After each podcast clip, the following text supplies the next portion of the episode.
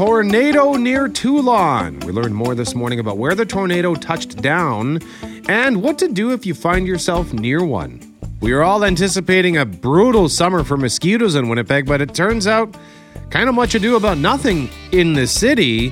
But what about rural Manitoba? We speak with someone who lives near the Winnipeg River who says it's like Jurassic Park out here. Hate crimes are on the rise in Canada. If someone is spreading hate, even misinformation, what do you do? Do you confront, engage, or just walk away? And what are the things that you need that you just don't buy? I'll tell you what I need and refuse to buy because I'm lazy. I'm Brett McGarry alongside Loren McNabb and Greg Mackling, who is on vacation. We are Mackling, McGarry, and McNabb, and this is the Wednesday, August 3rd podcast for the start.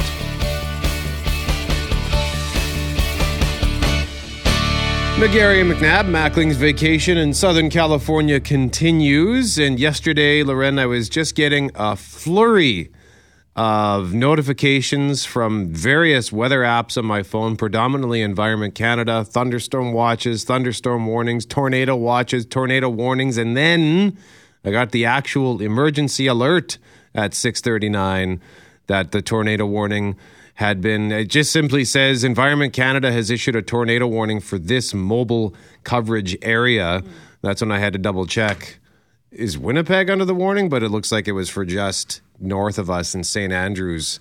Uh, that warning lasted about 10 minutes. And that's right around when that tornado came down. Yeah, I still can't figure out why I don't get those warnings. I haven't had them on my phone from the start since they started that alert system within the past couple of years. But obviously, with what was going on yesterday, was well aware that that was a possibility just with how muggy and sticky and gross it was. And, you know, it had me thinking as the kids were outside playing and biking around and asking to do different things about how to, what advice to give them. I kept saying, okay, well, watch the weather, like watch for the dark clouds and wind or no wind or rain or if it gets still or too still or too not still. Like I, I just felt like I was giving terrible advice, but very aware that tornado activity could happen. And yeah, we did have one touchdown just north of Winnipeg, Netley Creek, Teulon sightings. There's some hail there as well. We have some farmers texting this morning of damage that they've seen, and you know they're hoping to get crops off sooner than later for some of their crops. And so we'll have to wait and see what damage there might have been from that storm, but I don't think a drop of rain fell south of the city. Was there any in Winnipeg last night? Not that I saw, unless there was some overnight. I went to bed, I think, just before 10 o'clock, so I don't know if it rained at all last night. It did rain this morning. I was uh, somewhere after 5.15, between 5.15 and 5.50. Mm-hmm. It rained a little bit downtown Winnipeg. I don't know if it's still raining right now. It doesn't look like it. Might be sprinkling. I don't know. But, uh, and very dark clouds behind me as I look outside the window at 201 Portage. I did look at the radar. It looks like there's some really light precipitation moving through southern Manitoba this morning, but uh, certainly not the uh, potential, you know, strong weather that we saw yesterday. No, so we're going to have Environment Canada join us just after 6:15 to give us the latest on what what was seen, what wasn't seen and and where there may have been some damage, although we're hoping it's minimal. And then of course, I, I do have a question about, you know, when you're in that scenario, what should you be watching for because if you're not in a, in a warning area, you, you might be in a watch.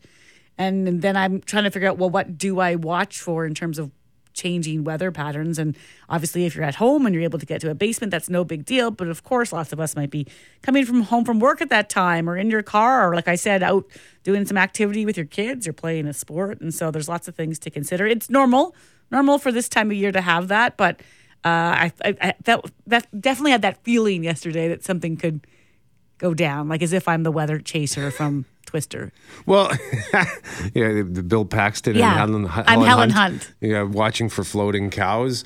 Yeah, well, that's the thing, right? Like we're not all storm chasers, so we don't necessarily know the, the stuff to look for. Like when you, we used to work with a storm chaser here at 680 CJOB, and he could look up at the cloud. I would send him pictures and say, "What does this mean?"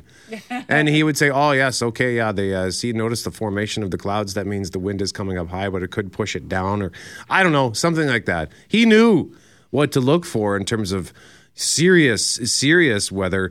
Uh, and another part of the problem too is a lot, a lot of us enjoy storms and think that they're neat, and we might want to get a closer look to them. I mean, obviously not if you're right out in the middle of the open. You want, I wouldn't want to be stuck out in the middle of a field or something when the rain starts coming down or thunder and lightning starts. But uh, I, I wouldn't know, and I, I would, I will admit, having. I remember, this is dumb. I was golfing at Kingswood, and there was a storm rolling. So I'd already played uh, one round that day, and then I decided I'm going to go back around by myself. So I played in the morning, beautiful sunny morning. This was five years ago or so. And then in the afternoon, clouds started to roll in, really ominous clouds.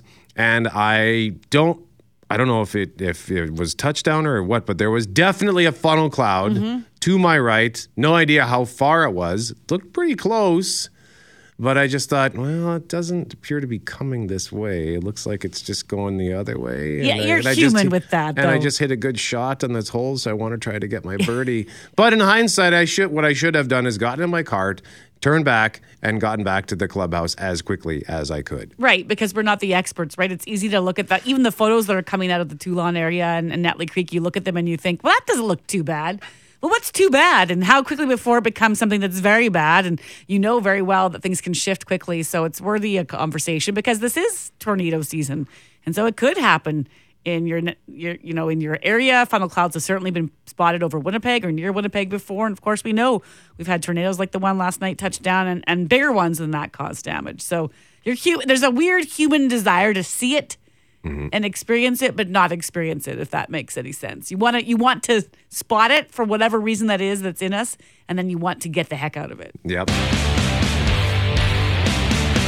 We want to get you more information on that tornado that touched down just north of the city last night. We're joined now by James Colangelo, meteorologist with Environment Canada. James, good morning to you, sir. So tell us about what was seen. Yeah, so we had a uh, a thunderstorm kind of roll through the uh, Interlake region uh, yesterday evening, and uh, with that, it actually uh, spawned a tornado just east of Teulon at about quarter to seven yesterday evening. Uh, there was also a report of, of golf ball sized hail in uh, Komarno, Manitoba, which is just north of there. So uh, not not a friendly storm. no, Komarno, mosquito capital as well. We've been talking about bugs this morning and all the weird weather we've had so far this year. James, when you talk about that hail and the tornado, any damage as a result? Uh, no, we didn't actually receive any reports of uh, damage or injury, so uh, that's always a good thing. And do we know the intensity of the tornado that touched down? Uh, not at the current moment. Uh, we don't have that information yet, uh, as it just took place last night, uh, but that will be uh, coming shortly. Okay, so when if you find yourself in that situation, you know, some of us might have got that alert on our phones. Some of us might have been out driving, or you might be out with your kids, as I was saying, and you suddenly realize that there's a watch or warning out. What do you do if you find yourself in the hail in your car or when you see that twister or tornado in the distance? What's the advice? Uh, so, what I can tell you is uh, you want to take shelter immediately when you see a tornado or when you receive a tornado warning uh, alert on your phone. Uh, so, what you want to do is uh, go to uh, the center of your home, stay away from windows, doors, and any loose objects, and preferably go to a basement if you can. Uh, if you happen to be out driving and you don't have any uh, shelter to go to and you get caught in the storm, uh, what I can say is uh, if, it, if you see the tornado, uh, you, you do want to get out of your car and go to a uh, low lying area, preferably a ditch. Uh, so you want to stay away from, uh, from cars or mobile homes, things like that.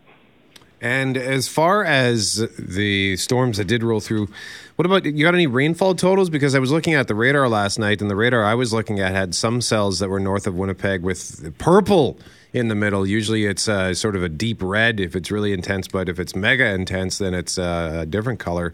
Um, that's not something I'm used to seeing. So, any any clue how much rain may have fallen yesterday?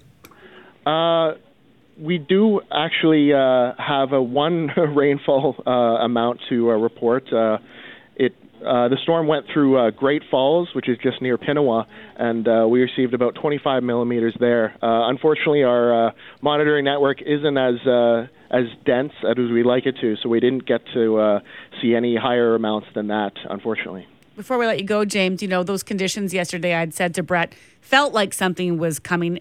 Is there something when, when, we're out and about, say we're at a great distance from social media or we can't get the radio on, if it's a hot day like that, is that just is just a greater chance of a, a tornado when it's that sort of humidity and that kind of system? Uh, it's not always, uh, but it is. It can be a sign of that. Uh, what I can say is, if you you know if you see uh, clouds billowing up very quickly and uh, um, kind of the sky change color a little bit with those uh, clouds, that could be indicative of a storm coming. Uh, so uh, it's a good idea to uh, seek shelter when you uh, see that happening. All right, James Colangelo, Environment Canada, thank you very much. We appreciate the time, sir. No problem at all. You have a good day. And that 25 millimeters might not sound like a lot, but these storms were blowing through real fast. Like they were tracking really quickly. So it might have just been like a quick hit, mm-hmm. but 25 millimeters in a few minutes' time. That's a lot. Right. And we have some listeners reporting hail damage that they did get uh, on, on their crops. We have a listener show, showing pictures of loonie size hail. And then, of course, if you're out driving and you're in that, that's scary. There's the images out of Red Deer yesterday, Brett, where people were ducking in their car as baseball size hail slammed through their windows. I mean, in that in that moment, you're just covering you, and praying for the best. Yeah, what do you do? You're, you're in your car and the windows are getting smashed out around you. That is terrifying.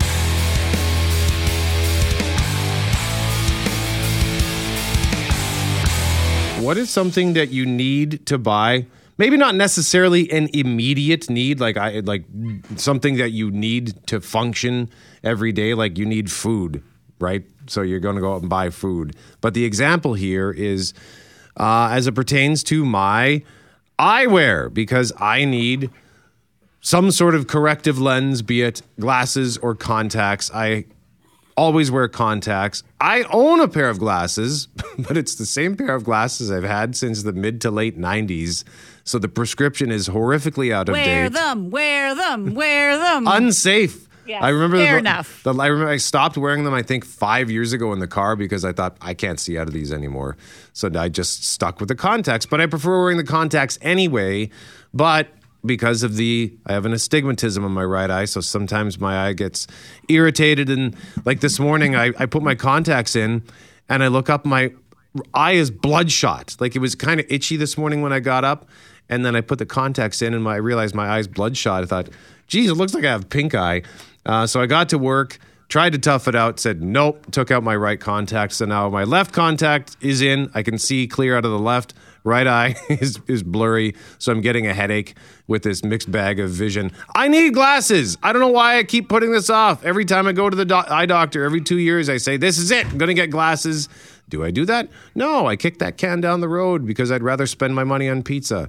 Just stupid. Like things for our health, we just seem to put off. Yeah. Like if you need a new bed, that's you know because oh it's going to cost me a thousand dollars or whatever. You'll you'll put that off and sleep on your bumpy You've talked about a mattress that had a, an indentation. It, it, had like I couldn't get out of it. It was like a cat, like a crevasse that I'd roll into and then be trapped there until the morning. It took us a couple years before we finally. It's just pure stupidity. I don't know why that is. Yeah, we're okay with going out and wasting that frivolous cash and fun stuff, but stuff that we need for our day to day lives, eh, that can wait. So, 204 780 6868. Loren, why don't we start with you? Okay, I have like a list of a zillion things that I've put off that I like. I we we we did our floors in the winter um, because of a flooding situation, and then I haven't hung anything back up on the walls since January because I just don't want to mark them. They're nice and freshly painted, and I don't want to touch them. But the thing that's just super ridiculous is that we have a big we have a garden bed in the back where I have some lettuce and tomatoes and potatoes, et cetera, growing. I've got a bed of flowers. I've got hanging plants in the front and the back. And I've gone through, I think, two or three watering cans now that Moose eats. Like he just eats them. He just punctures them. Like he'll go pick up the can. You won't notice that he's just chewed the bottom, or he'll fill it up with water and just spraying everywhere. So he did this last year. Then he did it again in the fall, and then in the spring. I was like, I'm to go get another one, and I stupidly left it outside. Next day, watering can looked like just it had been attacked. And so I have no watering can. So what I'm doing now is I either fill up a cooler of water and roll it over and then pour buckets of water into the different beds, or I have a hose that doesn't reach the corner beds and then I put my thumb over it, you know, where you can make the water spray farther. And so then it takes like three times as long. So I put my thumb over the end of the hose and try to create my own sprinkling system to reach the flower beds rather than go out and buy like another $12 can and just take better care of it. So it takes me two or three times as long. And for some reason, I'm just like, no, I'm not spending that money because it's just a waste of my moose time. Oh, your dog. The adventures that you have with your dog make me smile, even though I know he drives you off the wall. Yeah. Well, Poitras, what about you? Uh, I got this piece of crap uh, bath brush that I spent seven dollars at Bath at brush? Marshalls. Bath brush. Yeah, like an old man. Got to reach the back areas, and so I'm stuck with this thing. It's terrible. I hate it. But I spent seven bucks on it. So what am I supposed to do?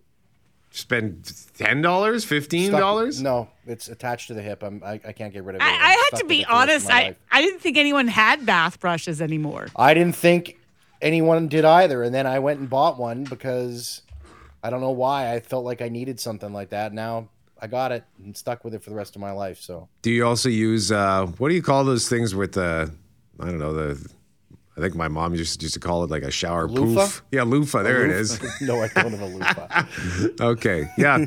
I don't, that's, I. I would use one of those, but I just, I just find it easier to use a bar of soap. I don't know. Uh, but I don't smell like Old Spice swagger or Is- something. Is, the back brush like was it was there a time in life where that the back was just a really dirty, dirty part of the body? and someone's like, we better get Well- a brush for this midsection of your back. It's This is disgusting. way this is way too much information, but I sweat like only in this very spot in my back. like I have very sweaty hands, and like my other sweaty part of my body is like this center spot in, on my back that I can't reach.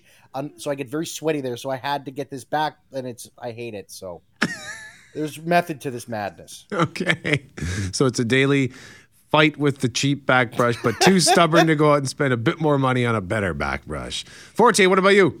For me, it's uh, no. This happened two years ago, where the fan for my air conditioning in my car crapped out, and I got it fixed, and it cost me a few hundred bucks, which sucks to pay. But this year, it's crapping out again, but it's not fully dead. It only works at the lowest, like uh, the lowest speed, so it doesn't really blow that hard. And the place I went and got it fixed the first time, they're out of business now. Oh, no. So yeah, I can't go. I can't go back to them, and I don't know how much it's going to cost me. So I'm just kind of you know keeping it off because I don't drive much. But you know, I, in the winter time when it's really cold out, co- cold out, I'm going to want some heat, and uh, I think that's what I'm going to have to. So, the, so it only works on the lowest setting when it Yeah. either cold or hot. Yeah. So e- even even when you crank it up all the way, it's still on the lowest speed. So it just just blows a little bit.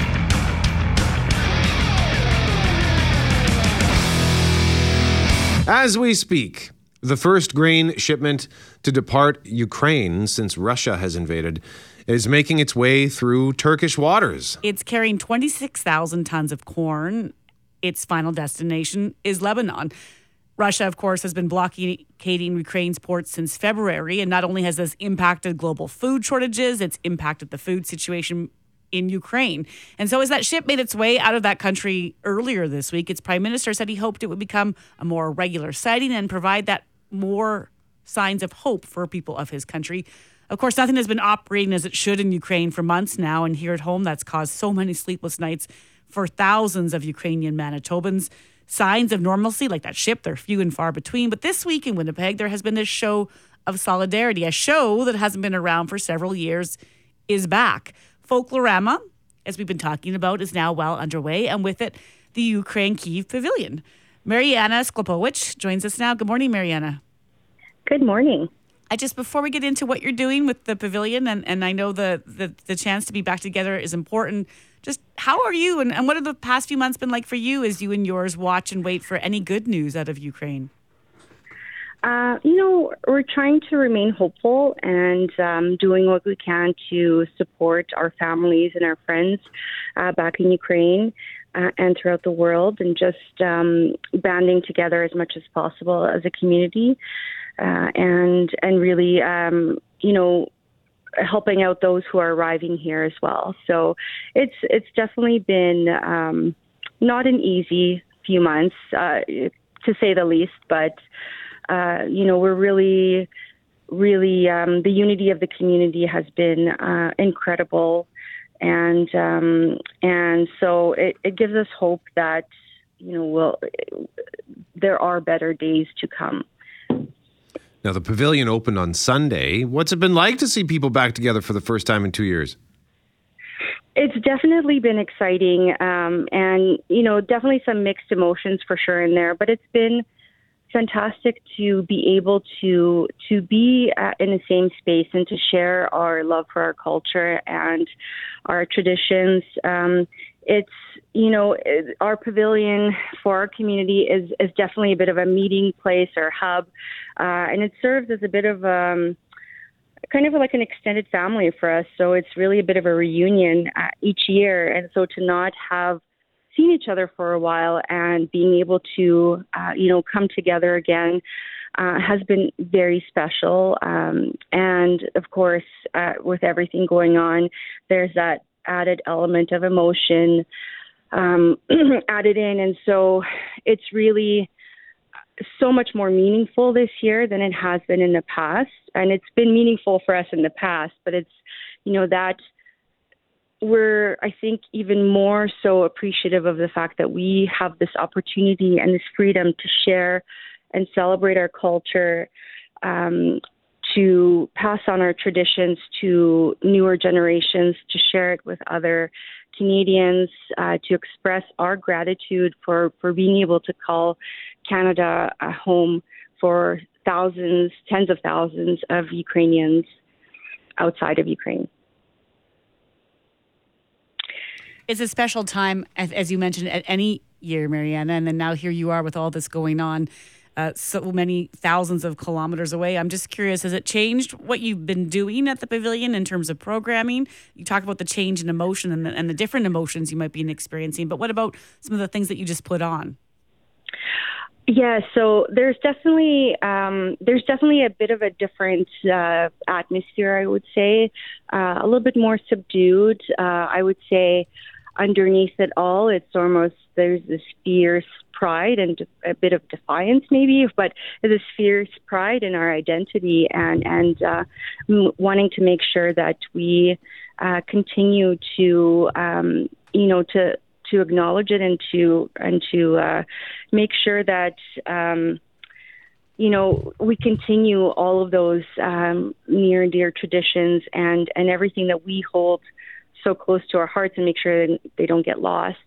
Uh, within our pavilion, um, we have focused our attention on uh, and really are, are working to uh, to help um, newcomers, uh, Ukrainian newcomers to, to Manitoba, and so our revenues from this year's pavilion are going to to help. Um, support newcomers uh, and also to help with humanitarian relief efforts for Ukraine.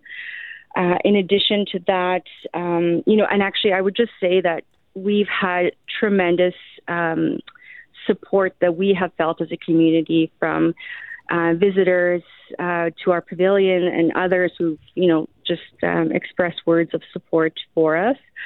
Um, you'll see, you know, some just uh, there's opportunities also to kind of learn a little bit more about Ukraine and some of the different um, uh, different areas of the country that you know you may have learned um, about through the news, but kind of learning a bit more about what um, you know what those areas would have been known for before.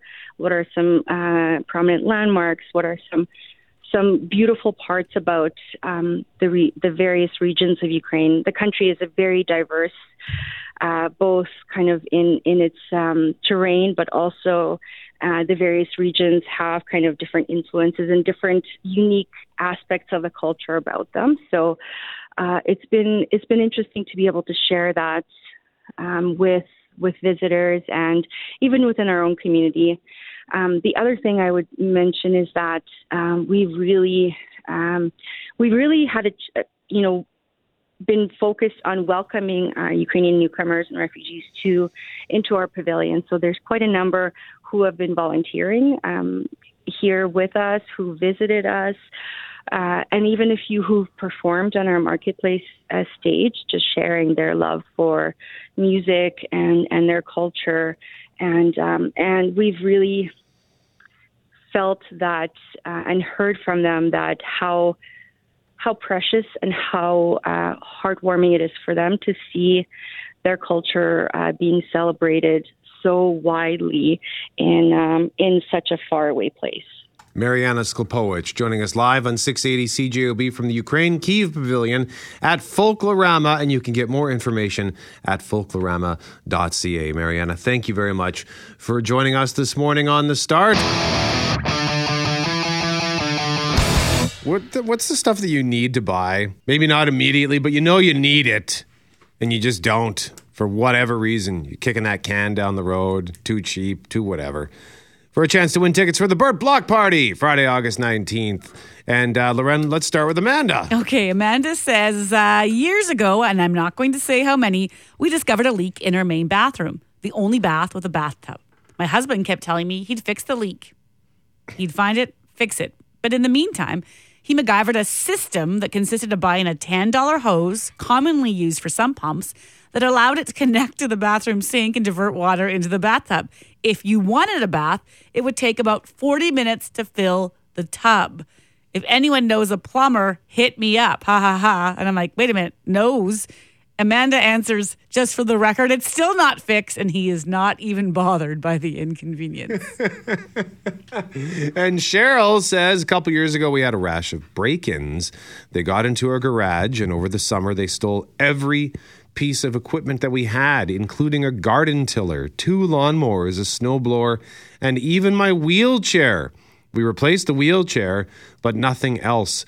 We have a scythe that we use to cut the grass. And I said, I'm sorry to hear this. That's so invasive and scary. I hope you're doing well. But secondly, I said, sorry, a scythe?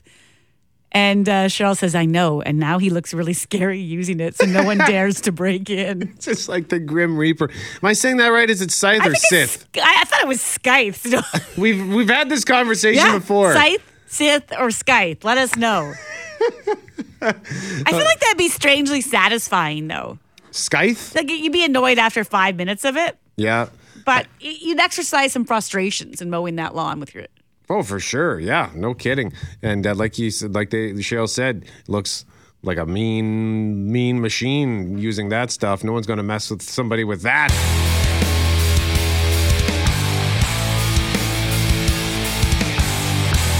After the onslaught of snow and then rain this past spring, most Winnipeggers assumed we would be getting just hammered with bugs this summer.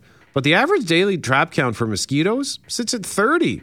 Nowhere near the criteria for fogging. And even uh, one of our listeners pointed out yesterday, too, Loren, the wasps have been decent this year, I guess because they actually have a natural abundance of foods. They don't have to come bother us while we're trying to have a picnic. But what does this all mean?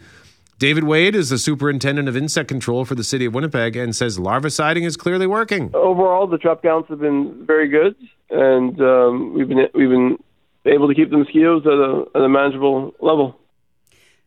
Short and sweet, but the same can't be said for communities outside of Winnipeg. Some communities, that is. Yesterday, we got this text from a listener in King who said, We have mosquitoes, bulldogs, lumberjacks, and fish flies. I had a screen tent, you know, to stop the bugs, but I swear our black bear tore it apart. So we decided we just had to hear more. Uh, we asked the woman behind the text to join us this morning, and we're pleased to bring on Cheryl Board. Good morning, Cheryl. Good morning. Well, let's just start with the mosquitoes because that's the one we always complain about often. What are they like there? Describe the situation. Uh, some days when it's windy, it's nice to come outside, but um, most days we just make a dash from the vehicle to the house, and they're swarming. But so, I mean, those are the least of my worries. We have the lumberjacks; they're very huge. The ones with the they're black spruce beetles with the long antennas. They bite really hard. There's tons of those around our house, and Oh, those ones bite, do they? They bite? they do. You know what? No word of a lie. One landed on my ear and it screamed in my ear. Those things sound awful. They scream. Oh man, I, there were a bunch of those on the golf course the other day at uh, Granite Hills in Lac du Bonnet. Just uh, sort of uh, paint me a quick picture here, Cheryl. Whereabouts uh, are you? I'm at the end of the Winnipeg River where Pine Falls is and where the Lake Winnipeg starts. Okay, so you say the mosquitoes are the least of your problems. You got lumberjacks. The, the, those are the black beetles with the long antennas. Didn't know they bite. Thanks for the tip on Oh, that. You also They to hard. yeah, I would imagine so. Uh, they, they look like they probably want to bite through trees and whatnot. Bulldogs. What are bulldogs? Bulldogs, they look like big black flies, but they're a little bit on the browner side. Those two also bite hard. And if you go for, um, like we, we live right where the beach is, and if you go in the water, the bulldogs come right after you and they swarm you. Is that not a Them horsefly? they- they- I think it is a horsefly.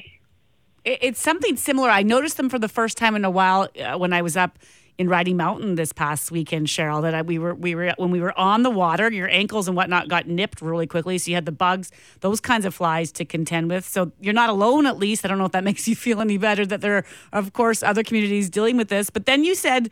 You put it like you're swarmed by the mosquitoes. You have the lumberjacks, you have the bulldogs. So you've put up a tent. Tell us what the tent was like and then what happened to it. Okay, uh, we have a black bear that comes here every day and scopes out the yard, scopes out the vehicles. I, I have uh, bear paw, paw prints on our vehicles every morning. He just comes and looks around, see what's to eat. Like I left Burger King in the truck the other day, and that was my mistake. And he was really clawing at the door to get at it. Did he, did he damage the vehicle? Uh, no, we well, we've gotten a couple scratches before, but not lately. Like we can even see his paw prints. He sits on top of the truck. So he took He's, the. um, did he take down the tent then? Well, it's ripped apart, so we went and bought another one, but we take it down every day just so he can't get on it. And we do have I do have a video of uh we have a deck and it's surrounded by screen. Even that was ripped apart by a bear last summer and he was pawing away trying to come in the living room window. Wow. So is there any it's- relief? It's double paned. Sorry. Is there any relief at all? Like, can because, for example, a buddy, when I, I mentioned I was at Granite Hills golfing, a friend of mine, uh, he and his family had rented a cabin uh, on the street, like basically down the street from the course, and it was lovely, and they there was a had came with a lovely yard, but he said that they couldn't stay outside beyond 7 p.m. because the bugs were horrific. So, do you at least get some relief during the day? Uh, at the day I'm at work, and most of the time we stay inside. And there's also another bug. I don't know what the the term, the real name for the bugs are, but they're called no-see-ums. They come through the screen and they come through the screen tent, and those two also bite. They're like little gnats. Yeah, I've heard of the no. So no relief. there's I'm, no relief. I'm curious, Cheryl. Before we let you go, you know, so many of us look forward to summer. Are you a summer person or a winter person? Then, given what I'm. I think I'm a winter person because at least in winter I can be outside. man. Well, best of luck out there this morning. I guess Cheryl is where we should leave it at. Yeah, the best thing is the wind. The windy days are the best.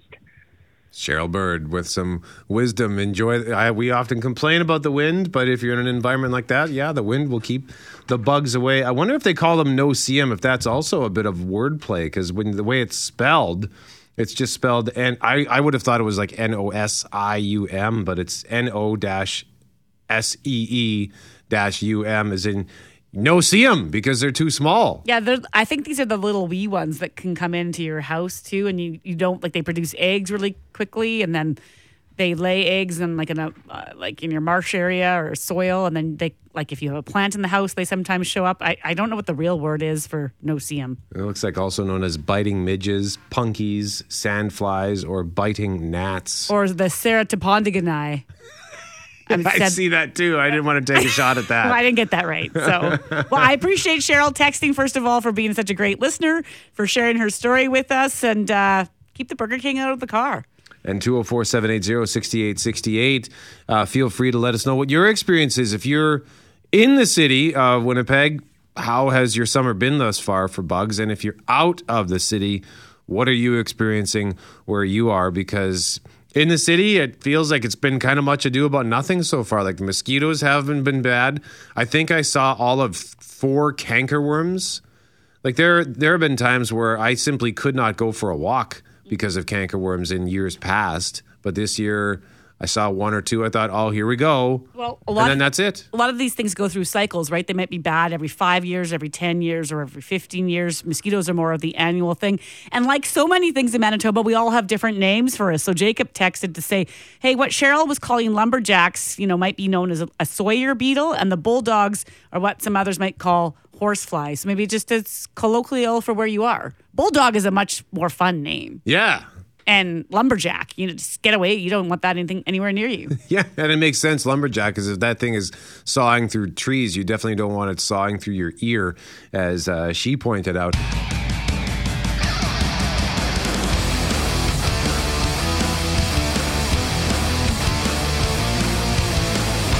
New data from Statistics Canada, which is showing a large increase in police reported hate crimes. It's the second consecutive year officers have tallied significant increases of these kinds of crimes. Yeah, and we've been talking about this for a couple years because of that slow uptick. In Winnipeg, there was 40 hate crimes in 2020.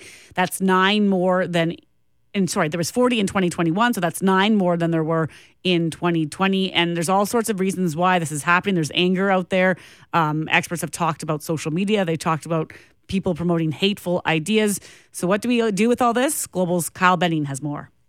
It's because of you, Chinese people. Incidents like this one in a Quebec grocery store are being brought to police attention more frequently than in the past. New data from Statistics Canada outlines just how much more, but for those looking to stomp out intolerance, the numbers fall short of painting a true picture. Forever, we are told to go back to a country that we may not have any association with. That kind of trauma will never show in numbers.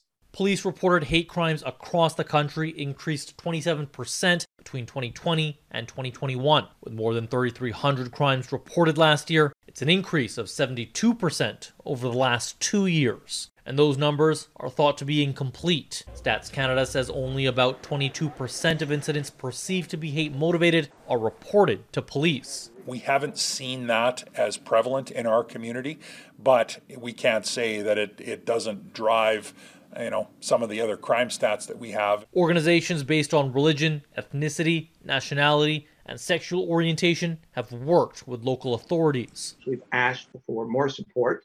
We've asked for more officers in hate crime units. We've asked the federal government for funding from its uh, safety infrastructure program. But we're also working with government to change policies. And that policy shift is already in the works. The federal government has wrapped up in person consultations on its national plan to combat hate. The Canadian Race Relations Foundation, a crown corporation, is asking Ottawa to step up with funding for organizations that support victims of hate, as well as a fund for survivors. Right now, individuals have to navigate through a patchwork of provincial supports when going through criminal or human rights courts. And typically they're doing it by themselves alone. We want to make sure that there's people available that can help them through that journey. The foundation is calling for Ottawa to put $44 million towards victim supports. The Justice Minister's office told Global News the national plan will include establishing a support fund. Kyle Benning, Global News. So Statistics Canada, they've been gathering this kind of data since 2009 on hate crimes 2021 with the pandemic was sort of the first year that they saw a real uptick and that continues to go. And there's all sorts of things. We've talked about this before right? That level of anger that's out there brett that has people just saying things you wouldn't say in any other time and all of a sudden it suddenly is just acceptable. And I, I do think social media plays a role there where you're hiding behind the keyboard and you always hear that line well if you wouldn't say it to my face why are you saying to saying it here you know via text line via twitter via facebook but now people are saying it to people's faces and i don't know where when that wall got lifted it was bad enough with the hidden keyboard warriors and now to know that there's people out there acting out on that anger they're feeling is extremely disturbing. Yeah, Winnipeg uh, also contributing to that upswing. 40 hate crime incidents in 2021, nine more than the previous year. Uh, I'm just making this cut you're wondering when it when it started. Uh, i'm just going anecdotally on my own observation uh, and i know this is going to anger some people when i say this but when donald trump was elected i noticed a distinct shift in terms of the level of anger and hatred that just that we were seeing here at the radio station. It almost seemed to embolden people. I'm not suggesting that if you're a trump supporter that you're a hateful person. I'm just saying that was that was when i noticed things start to change a little bit And also, I'm not suggesting hate didn't exist before that. That's just my own observation, and you can make of that what you want.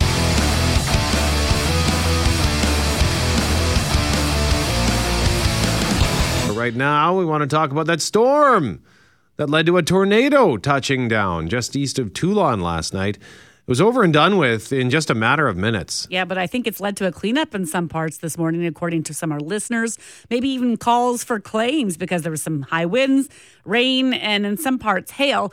Uh, about half an hour ago, I spoke with Drina Campbell, who lives in the Teulon area, and she says she hasn't seen hail like this in, in years. Just after six, it started to all of a sudden hail pretty bad. Like, uh, went to the window, looked out, it was just white. Um, you could see on the patio like huge hail balls. So I just grabbed my raincoat. I ran out right away. First intuition is to go look at your vehicles. Um, yeah, and uh, kind of did a little angry dance and yelled some words I was raised not to say when I saw the damage. What kind of damage are we talking about? Oh, there's some dents. There's some dents, and it did wreck some some plastic actually on my truck. Some plastic got broke off. What about the house or eavestroughs or siding? Everything okay there? Seems to be there's a lot of uh, tree debris, of course, everywhere, all on the roof and whatnot. But really haven't had a chance to to look look at that. So, What size of hail are we talking about, Drina? oh, they're at least golf ball size, if not some even bigger. And did you wait for the hail to stop before you ran outside? Did your instinct was to go out in the hail, or did you wait for that at least? I ran out in the, in the heat of my anger. I grabbed a raincoat, and went out ah, because I have two vehicles outside. So it's yeah. Did you have a place you could have moved them, like a garage? Is that what no, you were thinking? No, no, and then I hopped in one of my trucks and I'm like circling and circling, going, "Where's the thickest bush I can drive?" but it was already too late. Well, I'm glad you're doing okay. And I guess next time, my only advice would be stay inside. Yeah, and not say words that my mother raised me not to say. That is Drina Campbell, who lives in the Teulon area. And Loren, I am uh, thankful and feel fortunate that I've never really been caught in any sort of severe hail. Like I've been at home when hail started to come down, but like we're talking like little tiny pebbles. Right. Uh, I've never seen, or sometimes people send us pictures of the hail that comes down in their backyard and it looks like a snowstorm went through. I've never seen anything like that. Yeah, and I've been into situations where you go to the scene after, right, where you see the the dents that the hail can cause. It smashes windows in some cases, and you know, and Drina's instinct, like she admits, you know, she should have stayed put, but you're you're thinking, I got to get out and move the car, and then she gets out there and it's like, well, where am I moving the car? To because you don't want to have that kind of damage. And so we talk about earlier this morning we were talking to Environment Canada what you're supposed to do in that situation. The the golf ball size hail hail while you're sitting in your vehicle is one thing. What happened in Alberta uh, within the last 48 hours when people were driving, Brett, was tremendous. Like they were in their cars when a large weather system turned up like a horrifying situation with baseball sized hail. This was in central Alberta, and we get more from Global's Jayme Doll. Cracked and toppled trees here in Innisfail down by that fierce storm that blew through this region on Monday night. Some fell on power lines, causing outages. But the real nightmare was just north of here on the QE2 highway, where hail the size of baseballs pummeled vehicles to the point they were no longer drivable, terrifying the people trapped inside.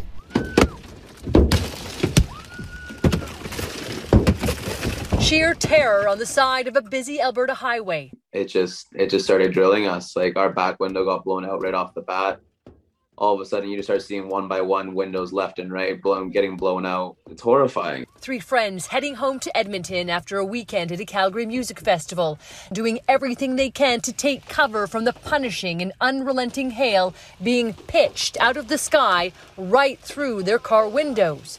Now wondering if they'll ever actually make it home. There came a point where even I gave my parents a phone call, like, "Hey, I love you guys. I don't know what's about to happen, but uh, just want you guys to know that I love you." I've never seen anything like it before. The supercell storm spawning hail as big as 10 centimeters in some places. That's larger than a softball.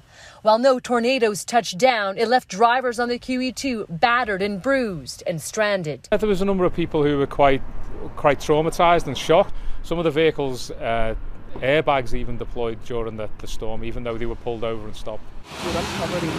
We did take some people directly to the hospital from scene who suspected that they had glass fragments in their eyes.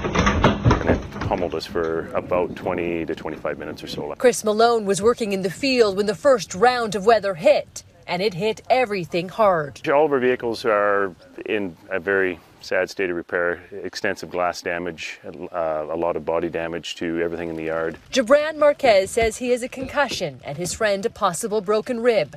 Safe now, he's reflecting on the wrath of the unbelievable weather he luckily walked away from. Life can change in like a matter of seconds, right? And I'm gonna look at those notifications on the tornado warnings on your phone a lot different. Now, the fire chief estimates about 50 cars were damaged on the QE2 on Monday night. He believes most of them will probably be written off. The town of Innisfail will now focus their attention on cleaning up this mess. Environment Canada says we are at the peak of the severe summer weather season, and unfortunately, more systems could be on the way. Jayme Doll, Global News, Innisfail. And what if you've got a sunroof on your car? A lot of these cars now have these giant Or panoramic two. sunroofs, Yeah, they right? go from the windshield all the way to the back. yeah. So if you like at the, in the video that you and you can see the video at globalnews.ca of the, this couple just holding on to each other for dear life. They, they it appeared that they had a, a full roof, but even on my car, I've got a little sunroof that is right over me when I'm in the driver's seat. So even that wouldn't necessarily provide me with the protection I might need in that sort of a situation. They had concussions, they had bruised ribs, and, and a few things to consider. You're in that storm. You have to find a place to safely pull over. That's one thing. Secondly, when it's coming down that hard, can you see enough to pull over? You want to, right? Because that will at least limit some of the impact. And then what? You mentioned that sunroof. Well, then what am I doing? If you have kids in the car, you're throwing your body over them just to protect them. That is, that is something else.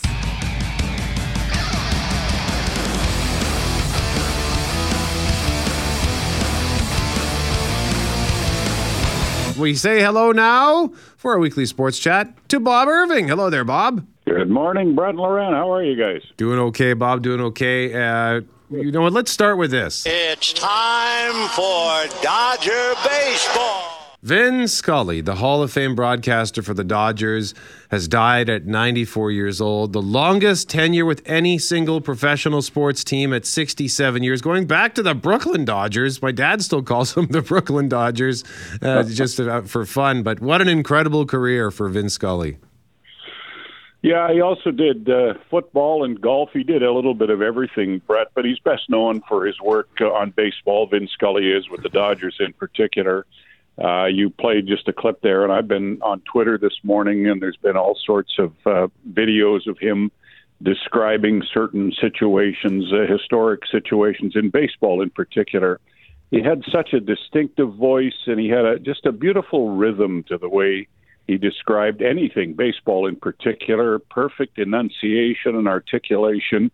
And Vin Scully was a brilliant orator. You know, when you're doing baseball, the pace of calling it is very slow. It's different from other sports, and there's lots of time to tell stories. And I think one of the things people loved about Vin Scully was you felt like you were sitting in your living room listening to him tell you a story, in addition to describing the baseball game and calling the balls and strikes. Uh, it was just so easy to listen to. He didn't need a color analyst. He could do it all on his own. I just watched him describe Hank Aaron's 715th home run, which broke Babe Ruth's all-time record. It, it was a televised game that Vin Scully did, and he did the full two minutes of describing that and the aftermath of it. And honest to God, if you were going to make a clip of how a broadcaster works in a situation like that, an emotional situation like that, that would be it. It was just, it was brilliant, and he was brilliant. You know, and it's a matter of opinion who the best of all time was among the American sportscasters, but a lot of people feel it was Vin Scully. Mm. I've heard some people talk this morning about, you know, the idea, Bob, it'd be like going to the game with your dad. He's describing the play and describing what's going on, and in between dropping in these little stories or giving you a life lesson and all the rest, right? And so baseball always has time for that kind of storytelling. And when we look at storylines this year, of course, a lot of fans here are Toronto Blue Jay fans. They're on a pretty good run, and I know quite a few folks might be heading to Minneapolis this week because they've got their series with the Twins. And so let's just talk a bit about ball and the current team, Blue Jays, looking pretty good. Yeah, the, the Blue Jays are looking good. They're certainly they're leading in the wild card race in the American League, and, and they're certainly not going to catch the Yankees in the American League East. But uh, they've been on a heater lately. The Blue Jays have. They got a brilliant pitching performance last night. They won a game in Tampa Bay, so they are looking good. There's still between 50 and 60 games left in the season, so a lot can happen. And the Jays didn't exactly load up yesterday at the trading deadline, but they did add a couple of pieces. I think if their pitching holds up, uh, you know, they'll be in the playoffs. They can certainly hit. They got a lot of guys who can hit, although George Springer, one of their top players, is injured, and nobody knows how long he's going to be out. But uh, they're looking good right now with uh, with 50 plus games still to go. And also looking good right now, the Bombers. How do you feel about the team now that they are 8 and 0 after beating the Stamps again? Well, I was mightily impressed on the weekend, Brett, and I think everybody was the way they went into Calgary and manhandled. I shouldn't say manhandled, but you know, fought against adversity. They had injuries. They were on the road again.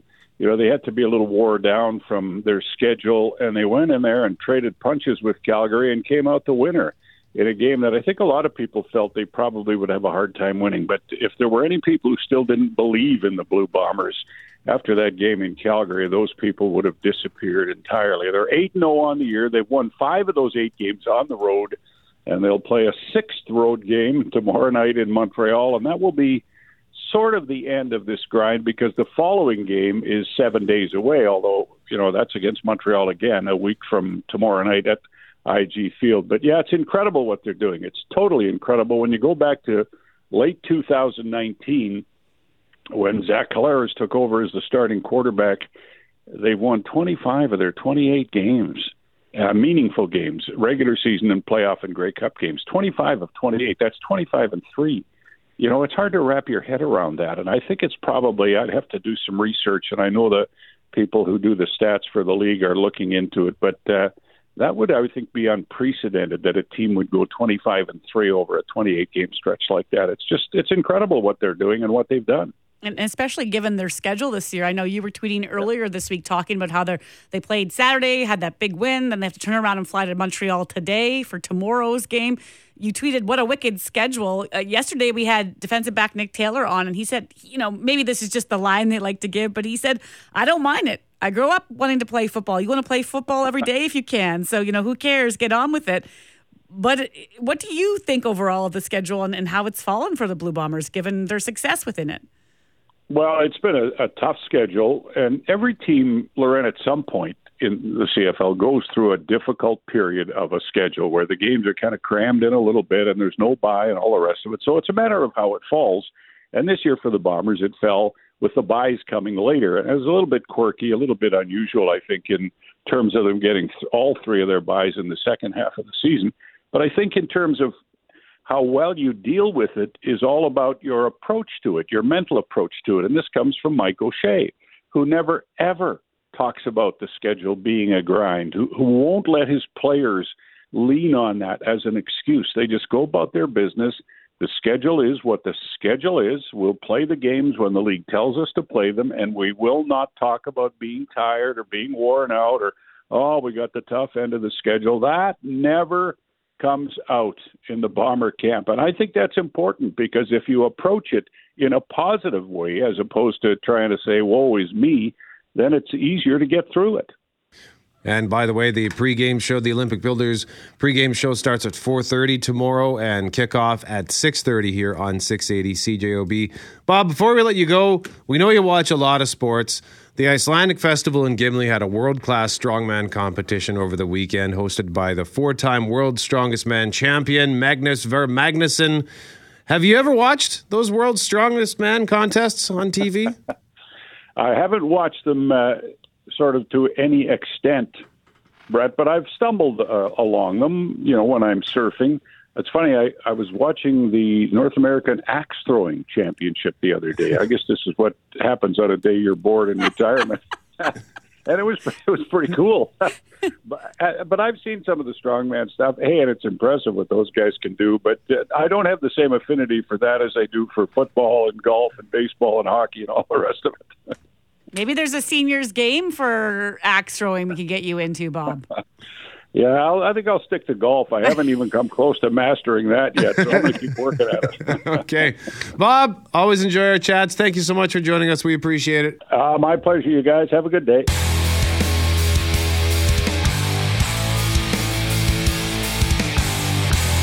We got 90 seconds left here, Lorena. I believe you had flagged a message from Deborah as it pertained to mattresses. Well, we talked about the things. We're asking you for a chance to win some tickets to, of course, the Burt Block Party on August 19th for the things that you know you need, that you really, really need, and you just don't want to buy.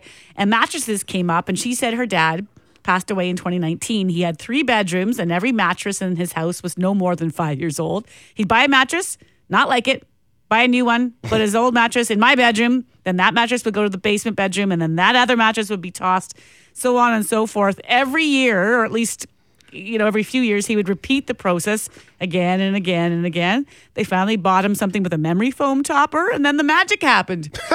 he was happy. So just, I love the cycling through of the mattress. Like, I don't want this. Do you want this? It's going in your room.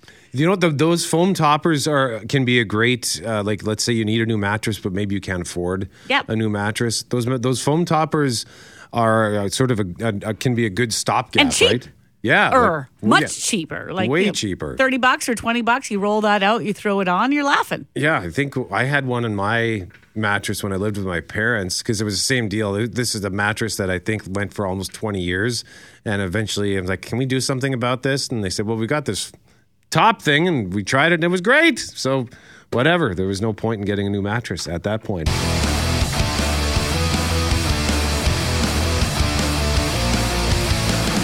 About an hour ago, we were talking about hate crimes and the fact that they're on the rise in Canada for the second year in a row. So that's, of course, the numbers from Stats Canada. Hate crimes up 27% compared with 2020. And if you go back two years, they're up 72%. Hate crimes reported in Winnipeg also jumped. There was 40 la- last year. That's nine more than 2020. When we had this chat at 750, Brett, you were talking about where you think you can pinpoint where we started to see some more of that vitriol. And we were asking the question, you know, why? Like, what's going on out there? Well, social science professor Barbara Perry says harmful political narratives are upping feelings of hate. creation of a climate of hate that really enables it, that you know gives legitimacy uh, to sentiments that might have been latent uh, before, or in fact might actually create uh, you know new hatreds uh, amongst some in- individuals.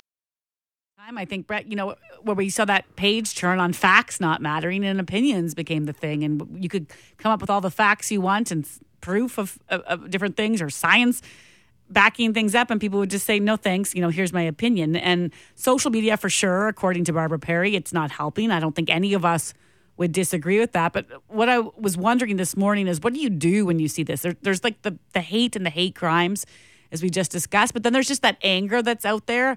And whether you confront someone when you hear them saying something that's hateful or even just rude or wrong or mean, or do you just walk away because sometimes that's feels easier in that moment? Like, what do you do when you either see it in person or even online? When we talk about social media, it's uh, clear of the three of us who is the most active on Twitter. That would be Greg, because we're always making fun of Greg.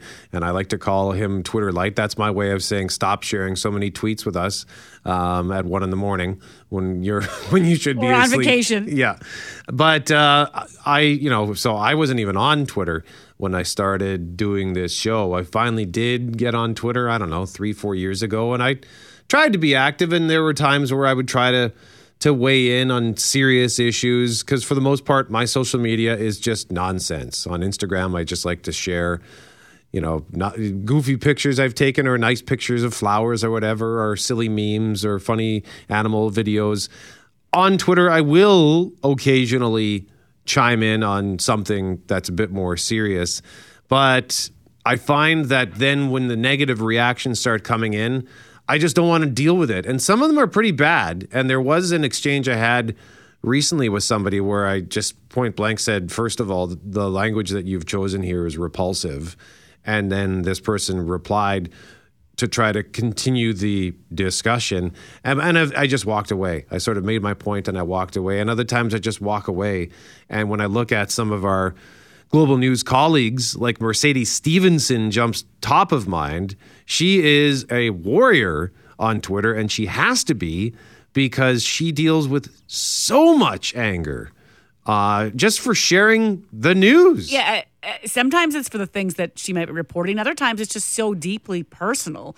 And so then you have to wonder, you know, where's your line in responding? And I have to give her credit for responding because she's she's on a mission to sh- to respond to those who are calling out facts and information and saying, you know, nope, wrong. This is the source. Nope, wrong. This is actually what the politician had to say. Nope, wrong.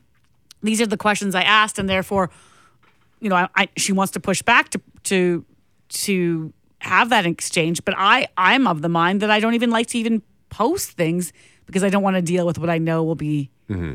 the backlash, which is which is just wrong. Yeah, it's uh, that's sort of where I've gotten to on Twitter, and um, even with I, I'll admit that I used to share our question of the day uh, that we put up at cjob.com on Twitter as well, and I used to tag us in those tweets, and eventually I stopped tagging us because I just couldn't. I didn't. I didn't want to deal with the endless stream of, uh, well, not entirely negative comments, but so many negative comments, and I've just, I've just kind of, and and to be fair we have like there's nothing in our work agreement that says you must do social media. There was a point uh, i want to say i guess kind of when social media really started to take off 10 years ago where there were requirements from everybody here that you must post this much stuff per shift. And now we've been told to go the complete opposite direction. We've been told if you don't want to be on social media period don't. You're, But it's one thing, you know, Brett. I'm thinking about we're talking about people that we might not know, right? That are engaging with us. Uh, you don't know them personally, or you can't put the face to that name. yep What do you do when it's someone you do know? yep which has happened to me too, uh, where, where mean or hateful things have been said about, on a general sense, either a topic or a place where I work or a place I've visited, and they know I, you know, I know they know that they're making that connection, and you want to say, "Hang on," just said something pretty hateful about something that you know that I love, and I, you want to confront that, but you just it's so tiring. Yeah, I, I'm part of a group chat on WhatsApp with some of my friends, and there there is some some pretty colorful stuff that gets said in it, and sometimes it goes too far. And for the most part, I will just kind of back off and say whatever. But there have been there was an instance recently. I can't remember what it was, and whatever it was, I probably can't share on the air anyway. But I was compelled to chime in and say, guys, like it's 2022 we're in our 40s. Do we have to speak like this? It, this is ridiculous. And no one really said anything, probably because they didn't really know what to say. Mm-hmm. Uh, and it, but it felt, I will admit, it felt super awkward for me to do that. I didn't feel good about it. I felt like you know, I didn't feel good for criticizing these people I care about. And at the same time, I felt like it had to be said. So I guess in a way, kind of mission accomplished, but it just wasn't pleasant. So to your question, like, what do you do?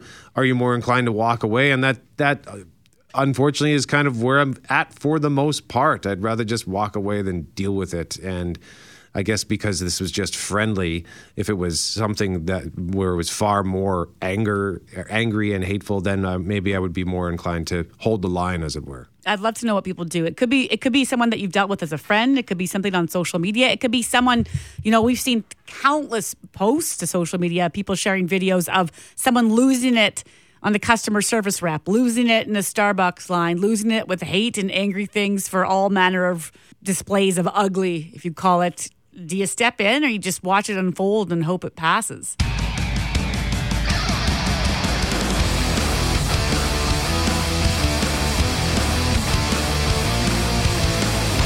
What's something that you know you should buy, that you need to buy, but you just don't?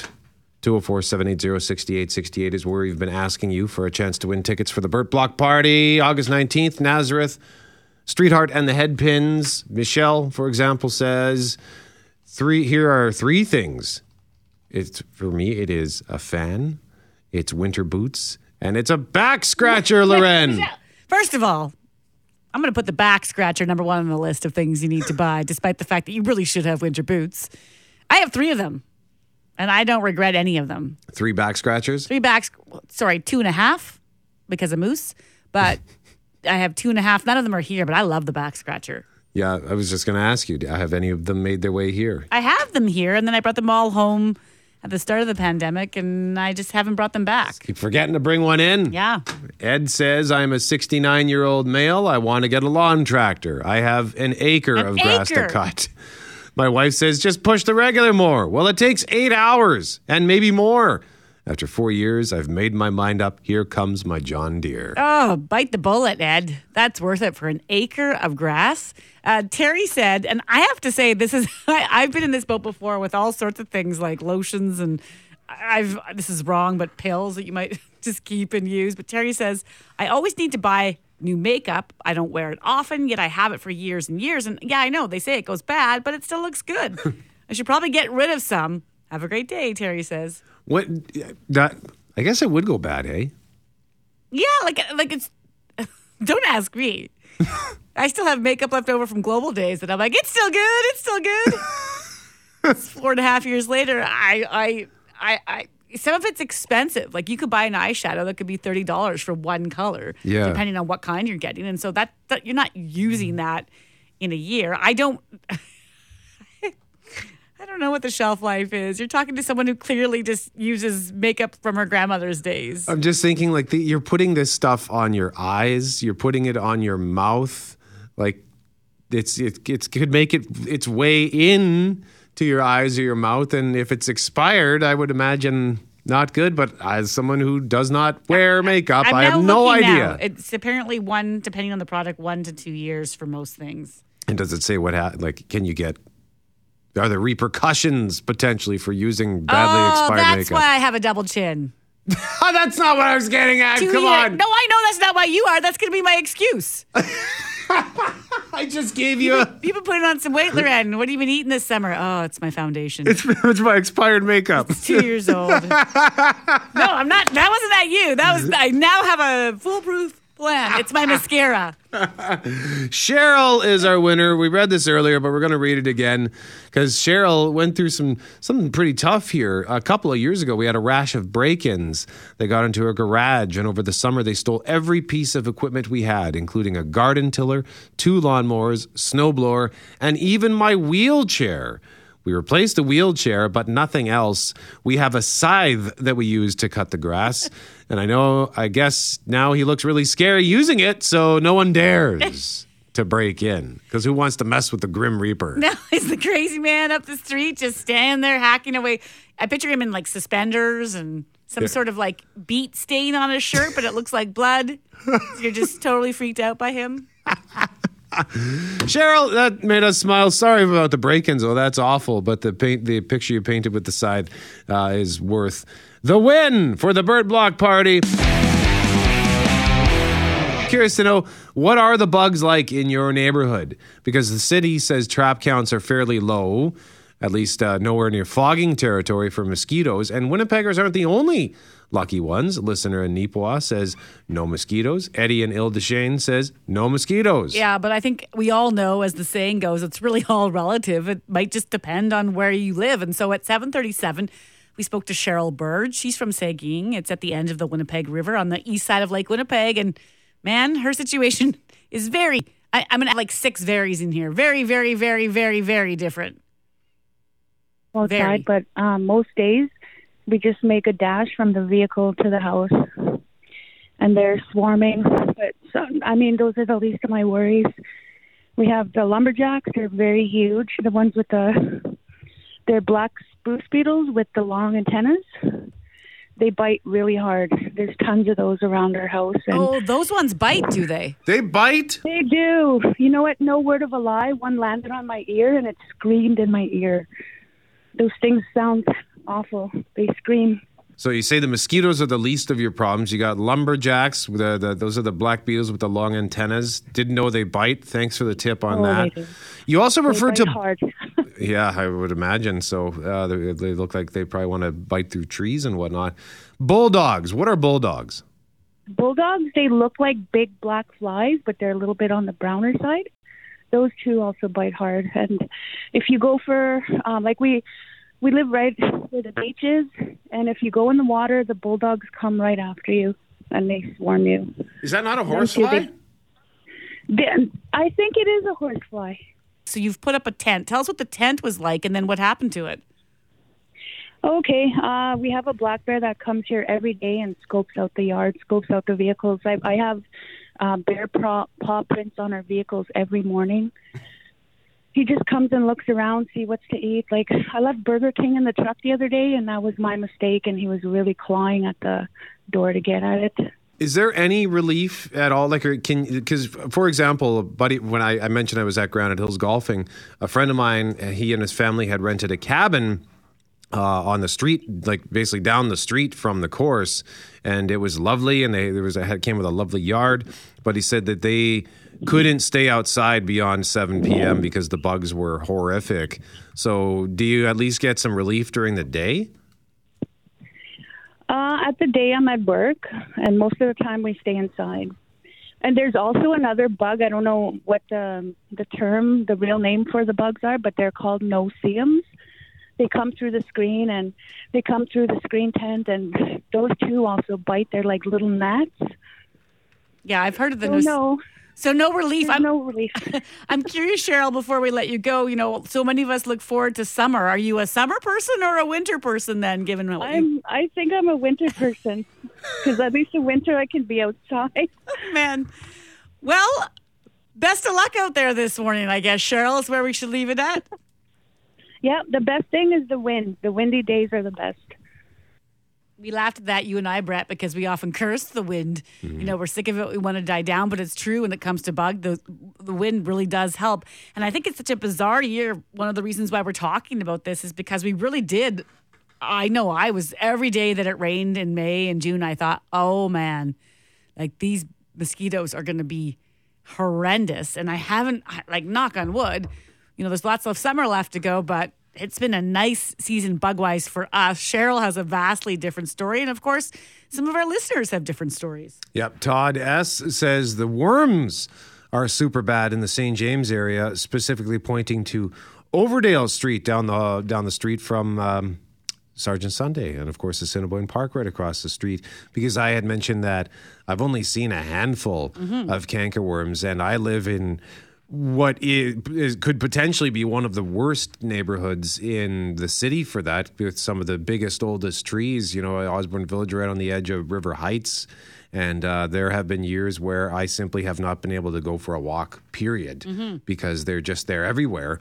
Uh, like I remember, sorry, I'm just thinking of this now. I went to pick up a pizza from uh, Coliseo.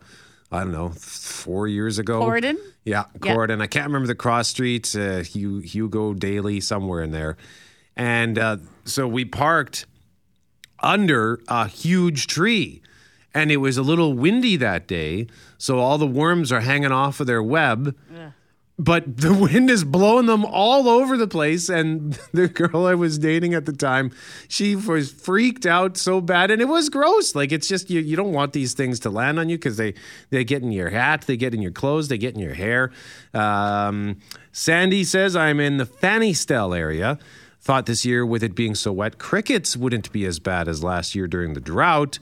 Nope, they're just as bad. It's like the invasion of the crickets, and she actually has to spray her property. She's already done her first sweep of the day. Had her first sweep done by before eight o'clock, I think, Loren. Yeah, I- and I'm fascinated by the people who do their own kind of treatment for things, right? Whether it be like a natural or chemical substance. There's a growing number of RMs that might throw out some fogging efforts or larviciding to help with mosquitoes. Andy works in transportation for the movie industry, and so they set up at all sorts of different locations. Andy says in the city, not bothered by mosquitoes, but outside of town, it's atrocious. I forgot my spray last night, and with minutes I was swarmed. And he says, near any standing water, I recommend bug spray. Needless to say, I had over 20 hits on my arms and head within minutes. So it really just depends where you are. And of course, uh, Bruce, who lives in Neepawa, who likes to take digs at me because I take digs at Neepawa, he says, Well, you should know there's loads of mosquitoes in Minnedosa, but fortunately, they are slower than most. Oh, Double shot, like a double shot. so Minnedosa has the mosquitoes, Neepawa does not, and uh, there he's implying that because they're in Minnedosa, they're of a lower intellect. Is is that it? I'm not even responding to that. I just figured I'd explain it. I know. Like- I like to double down on the explainer when things are supposedly funny. That one wasn't funny, so I'm just not explaining it. Fine. Bug spray. Do you do bug spray, Loren? Only when I need it. Like I don't I don't put it on like I put sunscreen on every day, but I wouldn't put bug spray on unless I'm heading out into an area where I think they're going to bug me. I hate it. I just I can't stand it. It's a it's a it, it is very much a desperation move for me. If I if I give in and cave in to the bugs or to the bug spray, it's because they are really really bad. Like I was prepared once at a golf course. I think it might have been Maplewood uh, in uh, St. Pierre-Jolys. There's one particular. It's the fourth tee box, so it's right beside the river, and there's you're surround. There's a tree a tree line along the river, and you're there's trees to your right, trees to your left, trees to the, the back, and it was brutal, just brutal. We were prepared to spend like twenty five dollars on Yeah. a can of bug spray from the the beverage cart server, but she just she just let us use hers, and she had some sort of industrial bug spray that may probably gave us. We were joking, like I think we just gave each other skin cancer with this stuff, but it worked. But I still hated it. It's just the comp when you get the combo, the sunscreen and the bug spray, you just feel like you know you're like I, I might as well just put on butter because that's how it feels. It feels gross. And I'm feeling, we talked about feeling guilty for different things yesterday when it comes to summer. Well, I'm feeling guilty now about how good I have it so far with the bugs because I have been able to get outside and enjoy it for the most part. And when you listen to Cheryl say she prefers winter over summer, and people do for all sorts of reasons, mm. but hers is in part because of the bugs. You have to feel bad about that. How often do we look so forward to the year? And that was my thing in the spring. Oh, we've been dying for this great summer. We just want the winter to end. It's been going on forever. Please stop raining so we can enjoy the summer. And I didn't think we would as we have. I feel like I have to knock on wood a thousand times or whatever thing people do when they jinx themselves. And we have one more here. Listener says we have a cabin in Minaki, Ontario, dense bush, far away from any mosquito spraying. Have to say the bugs are at an all time low day and night. The reason being bonfires every night. The cabin is candlelit, and when it's time to go to bed, the candles have a bunch of dead bugs around the base of the candle. One can only assume a big bonfire successfully wipes out the area of the pesky, the pesky bugs. That's interesting. So Candlelit in the house. That is interesting. like old school. Yeah. Candlelit. That's a cabin I experience. I still like those uh, mosquito coils. I to me they still still are the best thing when The- you're sitting around. the coils? Yeah. Yeah, they do. Uh, they, I, mean, I, I kind of like the smell of those mosquito Which coils. again, getting to things that probably aren't good for you. You wonder. I've never looked deeply at the ingredients of that, but they work for me. Just get up nice and close and take a whiff of the mosquito coil. Yeah, maybe don't do that.